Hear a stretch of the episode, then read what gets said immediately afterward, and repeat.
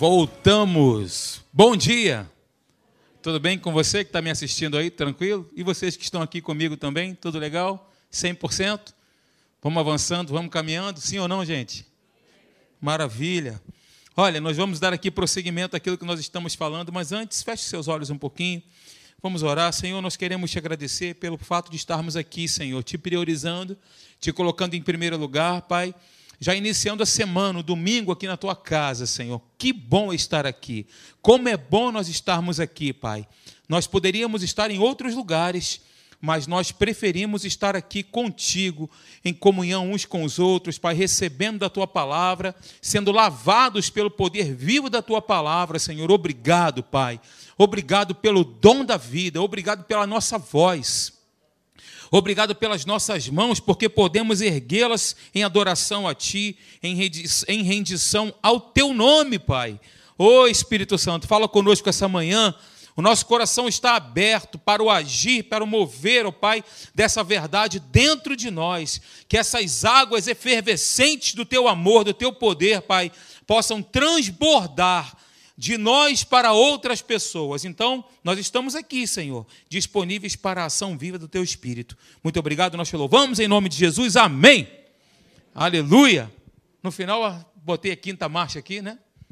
Vamos nessa. Gente, olha só. Nós temos falado aqui sobre prioridades, né? Temos falado aqui sobre primazia, primeiros frutos, de entregar a Deus o melhor. E eu estava sentado ali, veio um texto no meu coração, nada é do nada, né? Como diz o pastor Hélio. E quando vem versículos no seu coração, você pode ter certeza absoluta que é o Espírito Santo que está clareando na sua mente para que você possa lembrar de verdades que mudam a nossa vida. Eu lembrei do texto que está em Mateus capítulo 6, versículo 21.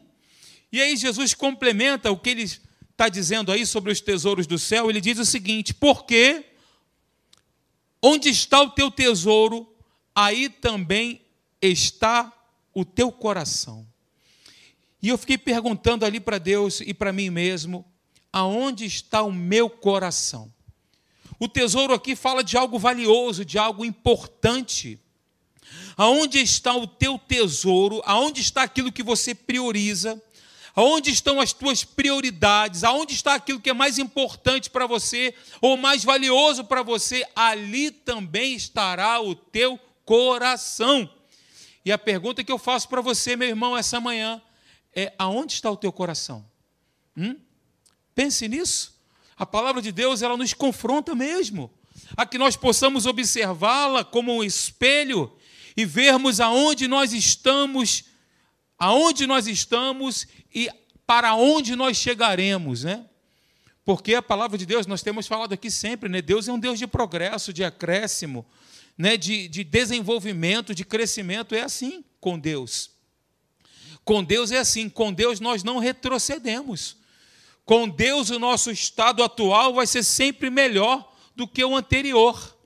Com Deus é sempre uma escada crescente, gente. É uma escada em direção ao topo, em direção ao sucesso. Não é um evangelho triunfalista, pelo contrário.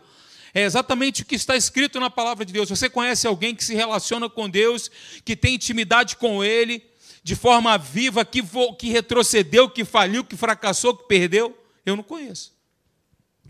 Existem, obviamente, as aparentes derrotas, situações que nos afligem, situações desafiadoras, mas olha, eu quero dizer para você: tem muita semente no solo que você lançou e no seu tempo vai produzir, porque é assim que Deus faz, é um processo. Não despreze o processo de Deus.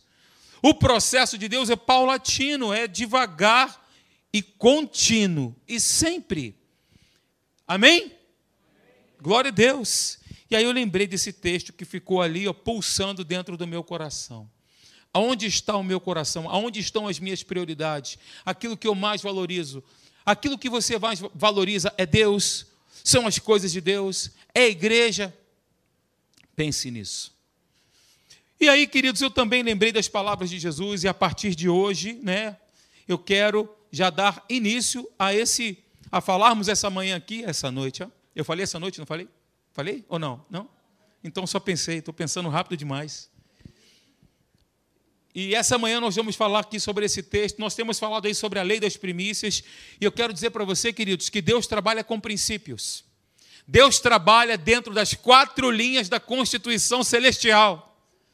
Deus ele trabalha com métodos, com padrão. É assim que Deus trabalha. Deus trabalha com princípios e Deus não negocia, não negocia os princípios que ele opera. Ele só trabalha na nossa vida na medida do conhecimento que nós temos dele. Se eu desconheço, se eu não sei, se eu não me relaciono, vou ficar a ver navios. Então Deus ele trabalha com princípios, ele se move através de princípios. Foi Deus que criou a lei da eletricidade, a lei da gravidade, foi Deus que criou. Se nós desprezamos essas leis, nós sofremos as consequências delas. Se eu coloco a minha mão no interruptor, eu vou tomar um baita de um choque, posso até morrer. Se eu desprezo a lei gravitacional me lançando do 13 terceiro andar, o que, que vai acontecer? Eu vou colher? Se assim eu posso comparar, eu quero dizer para vocês que Deus trabalha com princípios. E nós temos aqui muito bem claros, assim como uma criança podendo entender os princípios balizadores de Deus. Deus, ele nos baliza, gente. Ele fala para mim e para você, meu filho, minha filha, esse aqui é o caminho, está vendo esse caminho aqui? Esse é o caminho. Deus está nos balizando. Ó, ande por ele. Não se desvia para a direita, nem para a esquerda. Estou te mostrando aqui, meu filho, ó, esse é o caminho. E Deus nos aponta o caminho. Quem é que tem que andar? É Deus. Deus vai te empurrar, Ele vai te arrastar para que você ande no caminho que Ele preconizou, para o caminho que Ele determinou que nós andássemos. Deus não fará isso, porque essa é uma competência minha e sua a competência de andar balizados pela palavra de Deus. E se nós desviarmos dos caminhos que Deus tem preconizado para nós, ou melhor, do caminho que Ele tem preconizado para nós, se eu andar pelo meu próprio caminho, eu sofrerei a consequência de andar no meu próprio caminho, ou a minha própria escolha, ou tomar a minha própria decisão sem consultar primariamente ou prioritariamente a Ele. E aí, queridos, estamos falando aí sobre a lei das primícias, né? Eu quero dizer para você que o Antigo Testamento ele se completa com o Novo e vice-versa. Eles dialogam. O Novo Testamento dialoga com o Antigo Testamento. A Bíblia, ela se completa, ela é inerrante, infalível. Escrita por diversos homens diferentes em diversas épocas, todavia, ela se completa, me parece que até cronologicamente, mas não foi assim que ela, a Bíblia foi, foi escrita em épocas diferentes, não é verdade? Reis, boiadeiros, né? e todo tipo de pessoa. Mas parece, ao lermos, que ela está numa ordem cronológica. Isso é milagre, queridos. É Deus que constrói isso, foi Deus que fez isso. E como eu disse para vocês, nós vamos falar sobre a lei das primícias. Eu estou falando, eu estou batendo nessa tecla, porque a lei das primícias foi uma lei instituída por Deus no Antigo Testamento. Mas nós cremos que Deus não erra, que Ele é o mesmo ontem, hoje, para sempre. Ele é o mesmo Deus.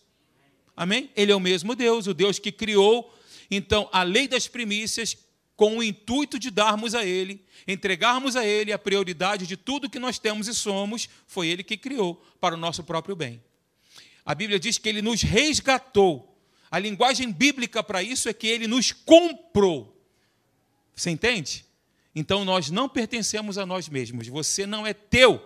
Você não pode tomar uma decisão até o bel prazer. Não pode. A decisão que nós tomamos ou a escolha que fazemos, ela precisa sempre ser pautada naquilo que está escrito.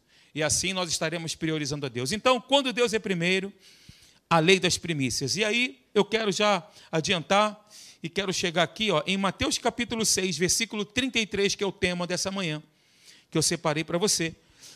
Buscai, pois, mas buscai em primeiro lugar o reino de Deus e a sua justiça, e todas essas coisas vos serão acrescentadas. Eu falei aqui no domingo passado e peguei inclusive a definição da concordância de Strong, que diz que essa palavra aí primeiro significa próton no grego.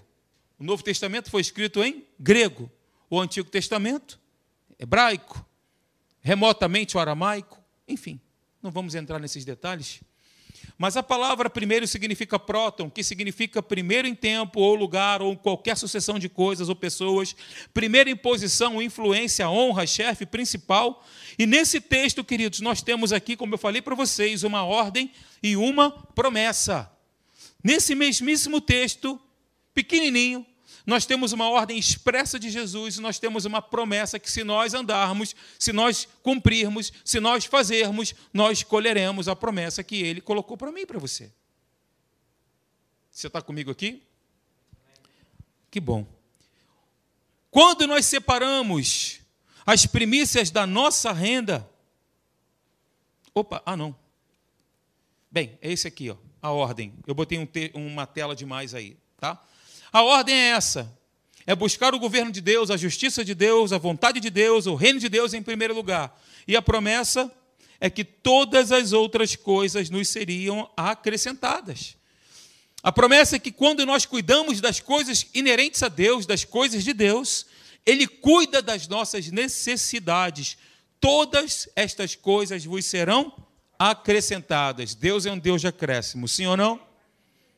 Amém ou não amém, gente? Deus é um Deus que acrescenta, é o Deus da multiplicação, da soma.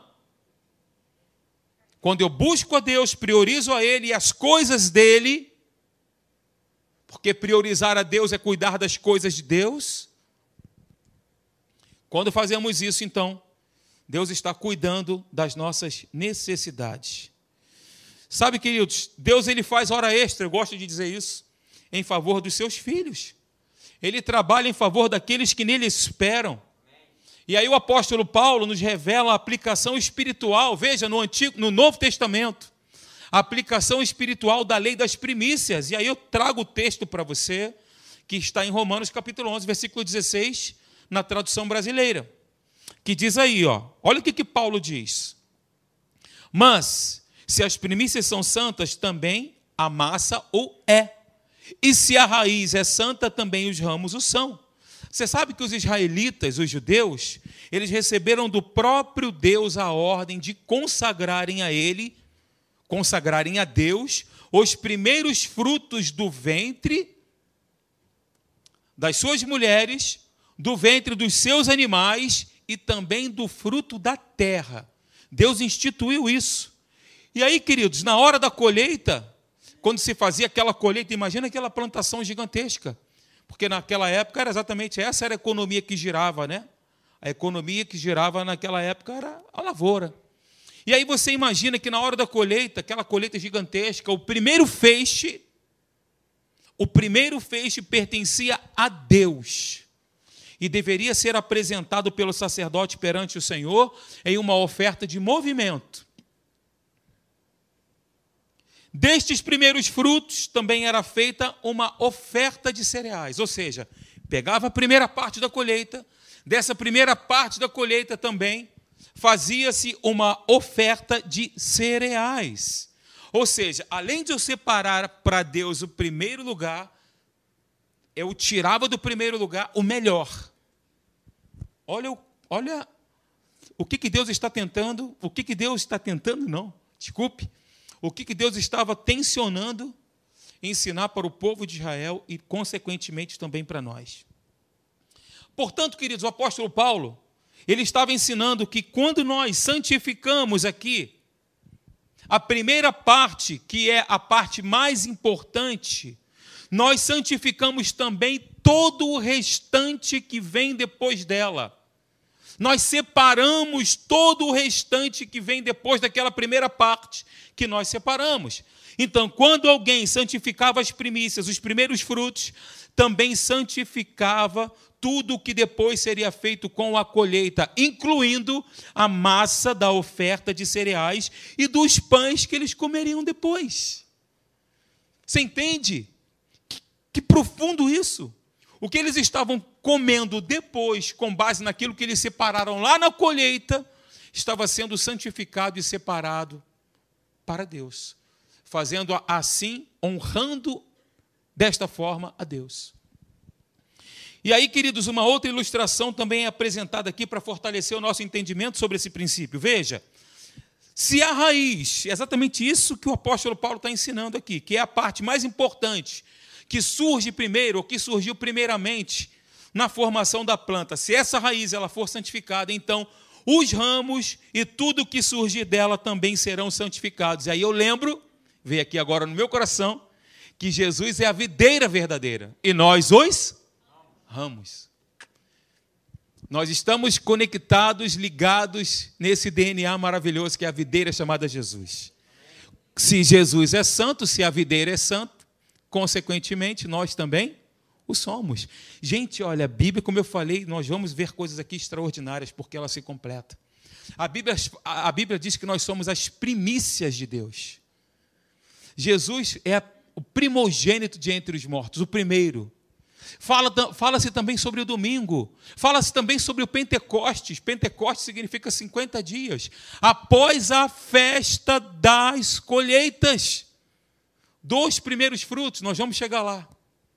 Eu fiquei maravilhado estudando isso aqui. Sabe, queridos, então esse era o entendimento que os judeus tinham a respeito da lei de Moisés.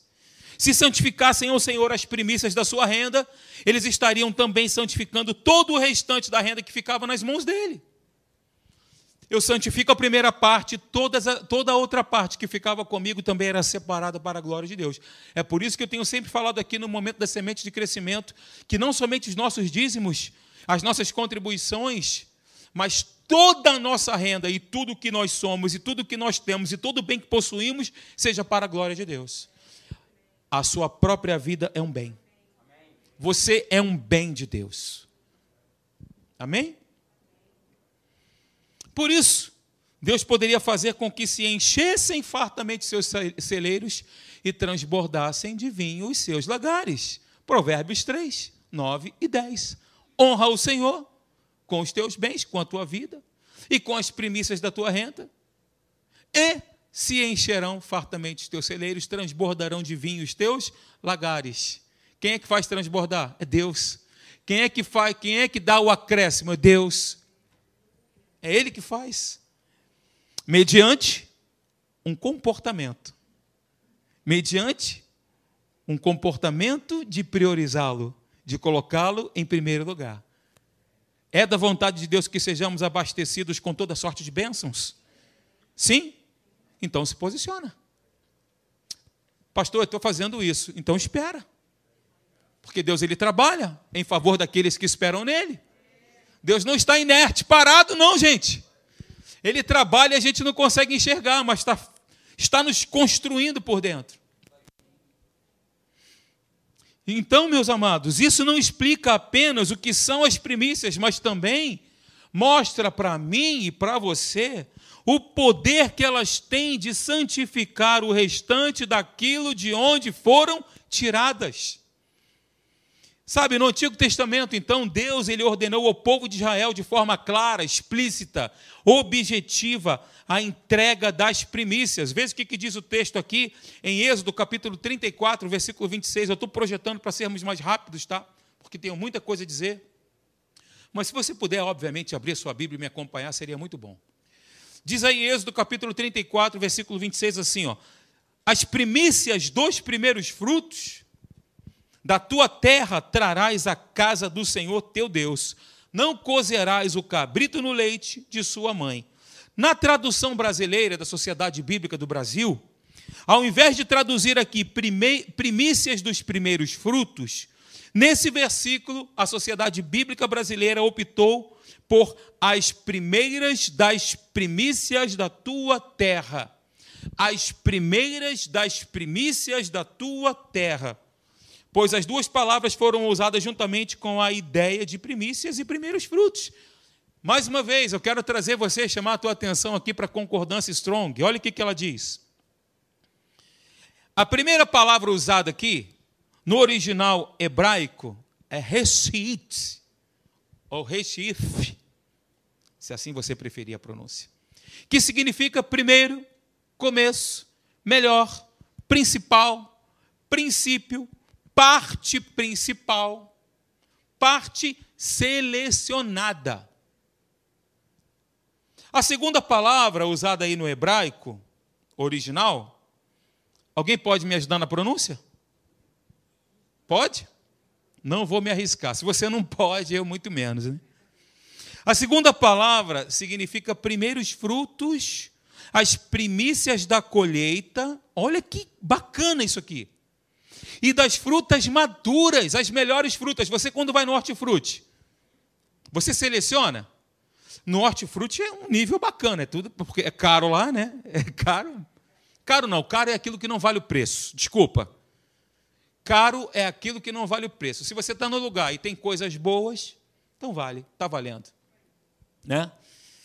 Você vai num, num hortifruti qualquer e aí você tem ali a seleção das melhores frutas. Você vai e escolhe daquelas principais, você seleciona as melhores para levar para casa e consumir. É ou não é? É assim que a gente faz. Quem gosta do melhor? Levante sua mão em nome de Jesus. Livre e espontânea pressão. Todos nós gostamos do melhor. Por que, que com Deus seria diferente? O que Deus espera de mim de você? Diga o melhor. É o melhor que você pode dar e eu também. É o melhor que nós podemos dar, com intensidade. O tempo de gastar a nossa vida é agora. É a tua juventude tem que ser gasta na igreja, não é lá fora. A tua melhor idade tem que ser gasta na igreja. A sua juventude acumulada tem que ser gasta na igreja, não é lá fora. Agora estou aposentado, vou curtir a vida. Meu Deus. Que entendimento errado não vai, não vai produzir coisas boas para você. Com carinho te digo isso. Com amor eu te digo isso. Então as, eram as frutas maduras que eram colhidas e oferecidas a Deus de acordo com o ritual do Pentecostes. Ao cumprir-se o dia de Pentecostes, olha que maravilha. Os 50 dias. O Espírito Santo veio sobre a igreja caiu sobre a igreja. Todos ficaram cheios do Espírito Santo e passaram a falar em novas línguas, em outras línguas, segundo o Espírito lhes concedia que falassem. Foi no dia de Pentecostes, 50 dias após a festa das colheitas, a festa das prioridades, da primazia. Frutas maduras, o pão feito dos grãos novos de trigos oferecidos no Pentecostes. Então, queridos, nós vemos aqui que as primícias, as primícias eram uma ordenança da lei de Moisés. Diga comigo, Deus dá uma ordem. Diga comigo, Deus dá uma ordem e eu obedeço. Eu obedeço. Eu sou filho de Deus e você também. Mas nós operamos como servos dele. Ele fala e nós obedecemos. É assim que se faz. É assim que nós procedemos. Ele dá um comando e nós batemos continência. Acertei na, na pronúncia? Batemos continência? É isso mesmo? Prestamos, prestamos desculpe. Prestamos. Antes mesmo da instituição dessa lei, nós já percebemos que o nosso Deus estava trabalhando nos homens a compreensão da importância. Vem comigo aqui, não foge do foco Deus estava trabalhando no coração dos homens a importância da compreensão sobre a entrega da oferta das primícias. E aí onde que nós vemos isso? Na oferta de Caim e Abel. Lá no princípio, antes da instituição da lei das primícias. Deus já trabalhava no coração do homem esse conceito, esse entendimento, essa verdade, queridos. O diferencial encontrado nas ofertas de Caim e Abel está diretamente ligado à entrega das primícias. Diferentemente do que algumas pessoas pensam, eu vou te explicar. Porque tem muitas pessoas que acreditam que o erro de Caim foi trazer uma oferta dos frutos da terra, ao invés de ofertar um cordeiro que fazia o simbolismo do sacrifício de Jesus. Mas eu não entendo dessa forma e não é dessa forma que a palavra nos mostra, queridos. Aonde estava o verdadeiro problema? A lei das primícias fazia com que cada um trouxesse os primeiros frutos do seu trabalho. E a Bíblia nos mostra, ela é clara, qual era o trabalho de cada um. Abel foi o quê? Pode, calma, devagar, um de cada vez. Não precisa atropelar um ou outro, não. Abel era o quê? Pastor de ovelhas. E Caim? Agricultor, lavrador. Ok? Olha, você que não respondeu, nós temos aqui o curso básico de doutrinas cristãs. E também temos a Atos, que vai abrir em março, dia 3, né, pastor? Dia 8 começa. Então, ó, aquece a sua inscrição. Quero te ver aqui. A gente vai estar aqui. Né, pastor Leandro? Quem vai estar aqui com a gente? Se levantar. Ó, cuidado para levantar a mão, hein? Vai estar aqui? Quem vai estar? Eu não estou vendo, não. Mas Jesus está olhando. Maravilha. Você não pode ficar de fora disso, não. Então, com base nesse entendimento que eu falei para vocês sobre o que Deus estava trabalhando no coração de Abel e de Caim, sobre esse conceito da entrega das primazias, as primícias de Caim teriam que ser, então, com base, se ele era agricultor, lavrador, teria que ser as primícias da terra. Ok? Sim ou não? E a Bíblia diz que Deus, o que, que ele fez? Ele atentou para a oferta de Abel, que era a oferta correta. E a primeira menção das primícias nas Escrituras, a primeira menção é encontrada justamente nessa oferta. Vem comigo aqui, foco. Ó, olha só.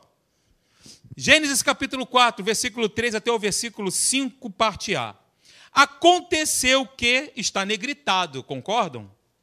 no fim de uns tempos, guarde isso, no fim e não no começo, no fim de uns tempos trouxe caindo o fruto da terra, uma oferta ao Senhor. Abel, por sua vez, trouxe das primícias do seu rebanho da gordura deste.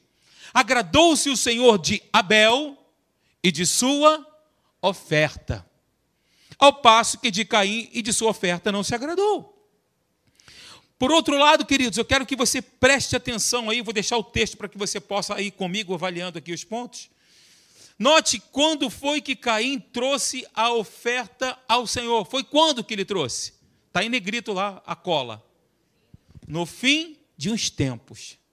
Agora, independentemente do que sejam esses tempos que a Bíblia se refere, o tempo de colheita ou de ofertas, o fato principal aqui, o ponto-chave, é que Caim não honrou a Deus com os seus primeiros frutos. Esse é o cerne da questão, é o ponto nevrálgico. Quem gostou? Diga amém. Aleluia. Aprendi essa palavra hoje no dicionário, decidi compartilhar com vocês. Então, gente, a entrega das primícias é uma forma de se reconhecer a Deus em primeiro lugar.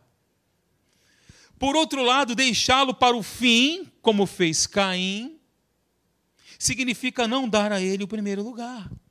No fim de uns tempos.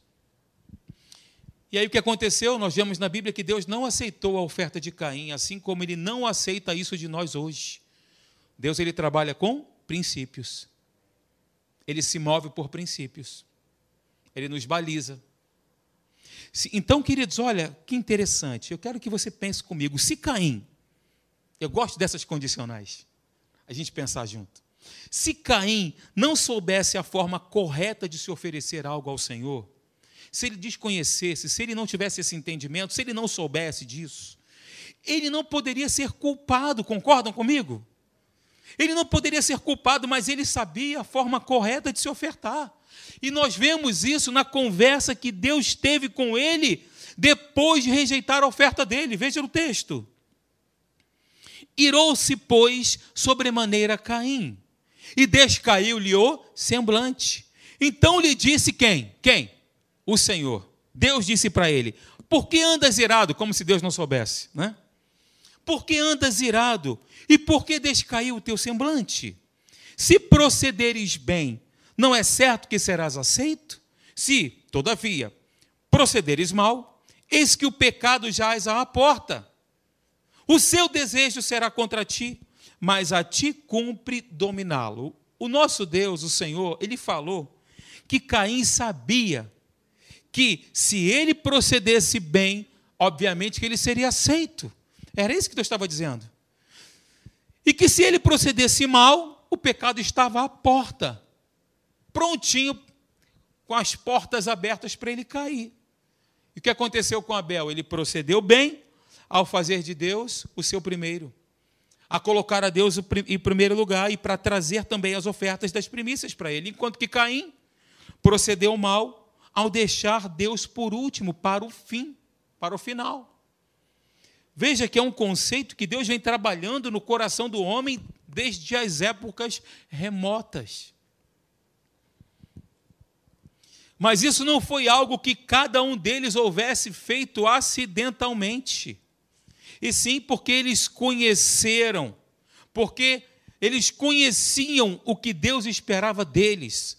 Tanto Abel quanto Caim sabiam exatamente aquilo que Deus esperava deles o primeiro lugar, Deus não se contenta com o segundo lugar. Deus, aliás, Deus ele não divide a sua glória com ninguém. Deus não divide, ele não compartilha. Nós somos a glória dele, queridos. Nós somos as primícias dele. Deus ele não compartilha você com o mundo, nem com o diabo. Deus ele não compartilha, Deus não aceita isso. Deus ele nos quer com exclusividade. Estou animado, hein? Na verdade, queridos, a entrega das primícias é uma semente que dá acesso às bênçãos de Deus. Diga comigo, a entrega das primícias dá acesso às bênçãos de Deus. Não estou falando só de contribuição, estou falando prioritariamente da sua vida. A entrega da sua vida em primeiro lugar, ah, pastor, eu trabalhei a semana toda, não estou aguentando não estou aguentando não, eu tenho que descansar, eu tenho que dar um control alt del na minha vida. Agora não é hora de parar, não. Não é hora de parar. Me ajude a pregar e diga para a pessoa do seu lado: não é hora de parar. É hora de avançar. É hora de prosseguir, gente. É hora de não olhar para trás. Quem olha para trás não consegue focar adiante. Jesus não fala isso, quem tem posto a mão no arado? Se nós colocamos a mão no arado, quem coloca a mão no arado e desvia o olhar para trás, não vai conseguir andar em linha reta. Não vai conseguir focar no propósito principal, no objetivo principal. Gente, o nosso Deus, ele faz uma promessa para Abraão. Eu quero lembrá-los sobre Abraão. Meu Deus, quantos ensinamentos maravilhosos aqui. Ele faz uma promessa a Abraão, não somente a Abraão, mas a sua descendência. Nós somos descendentes de Abraão, hein? Deus ele faz uma promessa para Abraão e a sua descendência. E isto te inclui. E a mim também. O Senhor faz uma promessa. Aleluia. E aí, queridos, como Paulo escreveu aqui em Coríntios, meu Deus, em Romanos, melhor dizendo, a forma de nós santificarmos o restante de alguma coisa é santificando ao Senhor o quê? As primícias, concordam? Então Deus, como eu falei para vocês, que se move por princípios, pediu a Abraão as primícias da sua descendência. Quem foi a primícia da descendência de Abraão? Quem foi? Isaac. Deus pede Isaac a Abraão, queridos. Meu Deus. Deus havia falado para Abraão: Abraão, a sua descendência será como as estrelas do céu e como as areias do mar. Sai da tua tenda e olha, conta, se é que você pode fazer isso. Assim será a sua descendência. E aí Deus pede a Abraão a Isaac. Tem tanta coisa aqui, gente, que a gente poderia falar. Chegando ao livro de Hebreus, onde Hebreus, o escritor diz que Abraão, ele cria em Deus de uma determinada maneira que Deus era poderoso, Deus é poderoso até para ressuscitar Isaac. E até então não existia nenhuma referência bíblica sobre ressurreição. Isso é extraordinário. Você é apaixonado pela palavra de Deus? Diga, Senhor, quanto amo a tua lei. Ela é minha meditação de dia e de noite. Meu Deus, que palavra maravilhosa. Deus passou então, queridos, depois disso, quando ele fez a promessa para Abraão e sua descendência, quando ele requereu de Abraão Isaac, o que aconteceu então? Em seguida, Deus passou a defender, Deus passou a defender, Deus passou a defender toda a descendência de Abraão, como se todos fossem aquele primogênito entregue. E aí veja a mensagem, eu quero te levar lá para Êxodo, que Deus deu para Moisés entregar a Faraó. Veja, olha isso aí. Moisés, você vai dizer isso aí para Faraó. Ó, assim diz o Senhor: Israel, está falando da descendência de Abraão. Israel é meu filho, meu primogênito. Digo-te, pois, deixa ir meu filho para que me sirva. Mas, se recusares deixá-lo ir, eis que eu matarei teu filho, teu primogênito. Queridos, Deus mandou Moisés dizer que Israel era seu primogênito, ou seja, o fruto da consagração das primícias de Abraão. E que se Faraó não libertasse, não o deixasse ir, então os primogênitos do Egito sofreriam as consequências. E foi exatamente isso que aconteceu. E aí nós vemos a Bíblia se completando, a Bíblia se interagindo. Nós vemos esse registro posteriormente lá no livro de Salmos. E aí, como está descrito aqui o, o juízo divino sobre os primogênitos do Egito, veja. Olha o que, que diz posteriormente lá no livro de Salmo, capítulo 78, versículo 51, tradução brasileira, diz assim: Feriu todos os primogênitos no Egito, primícias da força deles nas tendas de cão. E um outro versículo aí, Salmo 105, versículo 36, também feriu de morte a todos os primogênitos da sua terra, as primícias do seu vigor. Gente, em ambos os casos aqui, eles são chamados de as primícias dos egípcios, nas duas situações.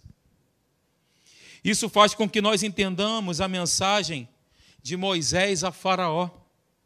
Em Êxodo capítulo 4, versículo 22, da seguinte maneira: Noutras palavras, eu estou te ajudando a sua compreensão. Olha só. Assim diz o Senhor: Israel é meu primogênito, as primícias consagradas de meu servo Abraão. Liberta-o para que me sirva. Senão eu julgarei os teus primogênitos, primícias da tua força. Ou seja, queridos, diga comigo, prática. A prática da lei das primícias, ou a falta dela, eu acrescento aqui o desconhecimento também, a ignorância. Nós temos aprendido na Atos que trevas significa ignorância. Não é ignorância de ser, de não saber, mas é a, é a ignorância de não entender de forma revelada. Trevas significa isso. As pessoas estão nas trevas, elas estão em ignorância espiritual. As pessoas que não receberam Jesus como Salvador e Senhor. Então, na prática, a lei das primícias ou a falta dela sempre traz consequências espirituais, sempre, não tem como fugir.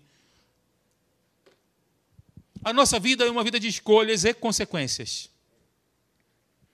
Não é verdade? Escolha e consequência. Como diz lá em 1 Filisteus 2,2: Diga-me com quem andas e te direi quem és. Não é isso? Abriu a Bíblia aí em 1 Filisteus 2,2? Gente, então, olha só, voltando aqui, dando foco, né? Honrar ao Senhor com a entrega das primícias traz bênçãos. Mas brincar com Deus no tocante a isso gera juízo. A Bíblia diz que justiça e juízo são a base do seu trono. Deus, ele é amor. Ele nos ama tanto que ele nos permite termos escolhas. O que, que você tem escolhido? Por onde você tem andado? O que, que você tem feito? Essa pergunta eu faço para mim também, tá, queridos? Eu me incluo nela. E aí, amados, Deus ordenou então aos israelitas a consagração, a separação de todos os primogênitos. Aonde nós vemos isso? Êxodo, esse livro maravilhoso, que revela Jesus em cada página. E disse o Senhor a Moisés: Consagre a mim todos os primogênitos. O primeiro filho israelita me pertence. não somente entre os homens, mas também entre os animais. E aí eu quero que você abra a sua Bíblia agora em Êxodo capítulo 13. Vamos ler juntos? Êxodo capítulo 13, versículo 11 até o versículo 15. Por favor, acompanhe comigo, que de repente eu posso pedir para você ficar de pé e ler, né? Quem sabe? O Espírito Santo pode me inspirar aqui. Posso apontar o dedo em riste com carinho para você. Leia agora em nome de Jesus. Êxodo 13, de 11 a 15. Acharam? Pastor Leandro, achou? Amém. Não, só estou perguntando se você achou. Eu vou ler então. Versículo 11 diz assim: Depois que o Senhor os fizer entrar na terra dos cananeus e entregá-la a vocês, como jurou a vocês e aos seus, eu estou na NVI, tá? E aos seus antepassados, separem para o Senhor o primeiro nascido de todo ventre. Todos os primeiros machos dos seus rebanhos pertencem ao Senhor. Resgatem ou comprem com um cordeiro toda primeira cria dos jumentos, mas se não quiserem resgatá-la, quebrem-lhe o pescoço, o, o, pescoço, ou desnuque, ou desnucar, né? É a mesma coisa. Resgatem também todo primogênito entre os seus filhos. No futuro, quando os seus filhos lhes perguntarem, que significa isso? Digam-lhes: com mão poderosa o Senhor nos tirou do Egito, da terra da escravidão, quando o Faraó resistiu e recusou deixar-nos sair.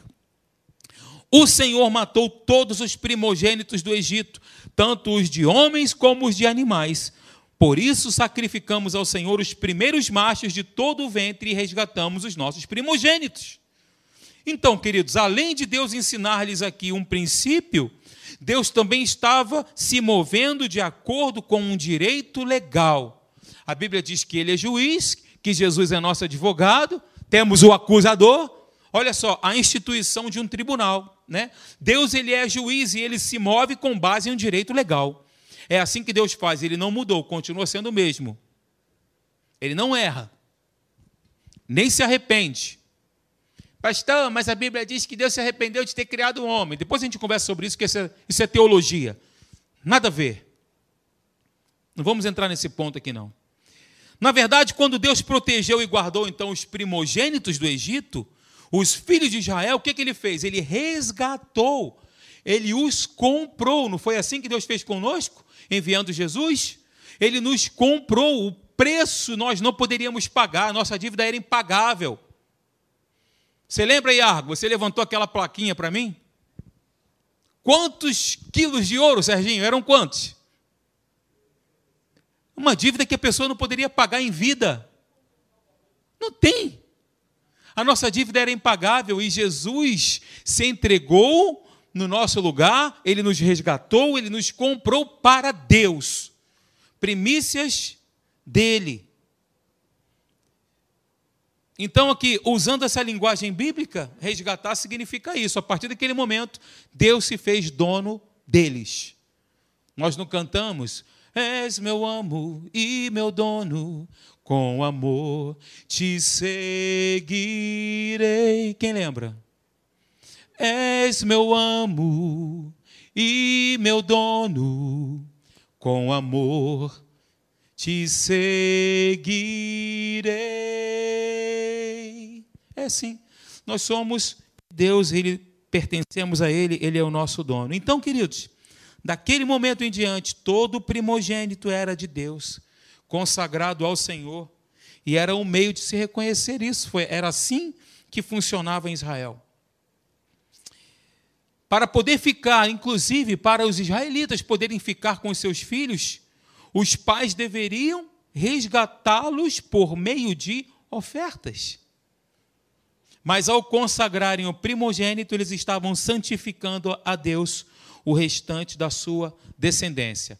Eu quero te lembrar aqui que existem consequências espirituais para nossas escolhas. Quem lembra de Acã que escondeu uma capa babilônica? Você lembra disso? Você sabia que quando eles saíram do Egito, Jericó foi a primeira cidade a ser conquistada? Primeira cidade? Hã? Primeira cidade? Acã escondeu o exército de Israel, obedeceu a Deus, separou, e aí você vê, olha que interessante aqui, ó, esse texto, para a gente encerrar. Depois eu vou falar com mais detalhes sobre isso. Olha só. Josué, tão somente guardai-vos das coisas condenadas, para que, tendo-as vós condenado, não as tomeis, e assim torneis maldito o arraial de Israel e o confundais. Porém, toda prata, primeira cidade, toda prata e ouro e utensílio de, bon, de bron, utensílios de bronze e de ferro são consagrados ao Senhor, irão para o seu tesouro. Deus precisa disso? Ele é o dono do ouro da prata. O que, que Deus estava ensinando ao povo? Primeiro lugar. Primeiro Deus. Mas, pastor, são coisas materiais, é exatamente isso. As coisas de Deus também são coisas materiais. Seu dia, a sua, a sua vida, seu dinheiro, as coisas de Deus se refere, que, que se referem à igreja. Gente, os israelitas estavam proibidos de se apropriarem de qualquer outra coisa. Erroneamente, Acã separou para si, e o que aconteceu? Qual foi a consequência? Acã pertencia ao povo de Deus? Sim, é claro. Acã era israelita? Sim, é claro, ele era judeu. Mas ele tomou para si aquilo que não lhe pertencia e, consequentemente, colheu.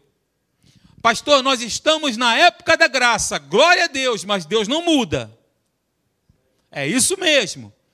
Deus estamos, nós estamos na época da graça. Somos abençoados com toda sorte de bênçãos espirituais nas regiões celestiais em Cristo. Mas se eu não me posiciono dessa maneira, eu posso declarar, declarar, declarar, falar, falar, falar e nada acontecer. Porque Deus se move com base em princípios. É assim que ele trabalha, é dessa forma que Deus trabalha. E Deus não negocia sua glória com ninguém. Bota a mão no seu coração e diga: Obrigado, Senhor, porque eu pertenço a Ti. Eu sou teu. Deus não divide a sua glória, Deus não divide você com ninguém.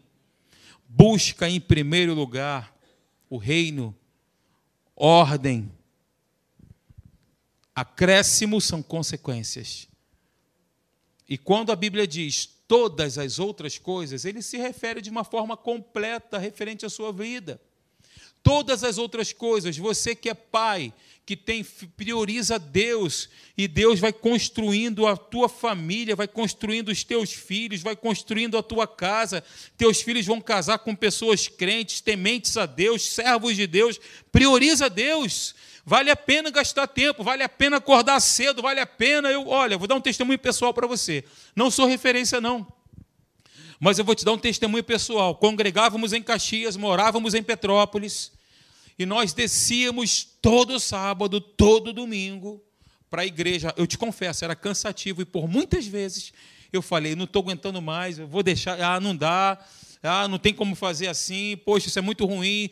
Alexandre, chovia, claro, ficava com serração? Sim, ficava.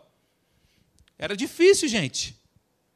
E aí você vê ao longo dos anos, quando você alcança uma determinada, uma determinada idade, né? eu tenho 51 anos, mas quando você alcança uma determinada idade, você olha para trás, você vê Deus construindo os teus dias, Deus construindo as tuas semanas, Deus construindo os teus meses. E quando eu falo que Deus constrói a nossa vida, é claro, porque quando Deus olha para mim, Ele olha para a minha família. Quando Deus, quando Deus ele olha para mim, Ele olha para os meus negócios, Ele olha para a tua vida como um todo e todas as pessoas que te cercam. Então, quando nós priorizamos a Deus, quando nós o colocamos e gastamos a nossa vida mesmo em prol da obra de Deus, da causa de Deus, da igreja, as outras coisas vêm, queridos. Vêm. Amém? Vamos ficar de pé então, glória a Deus. Queria chamar os músicos, por favor.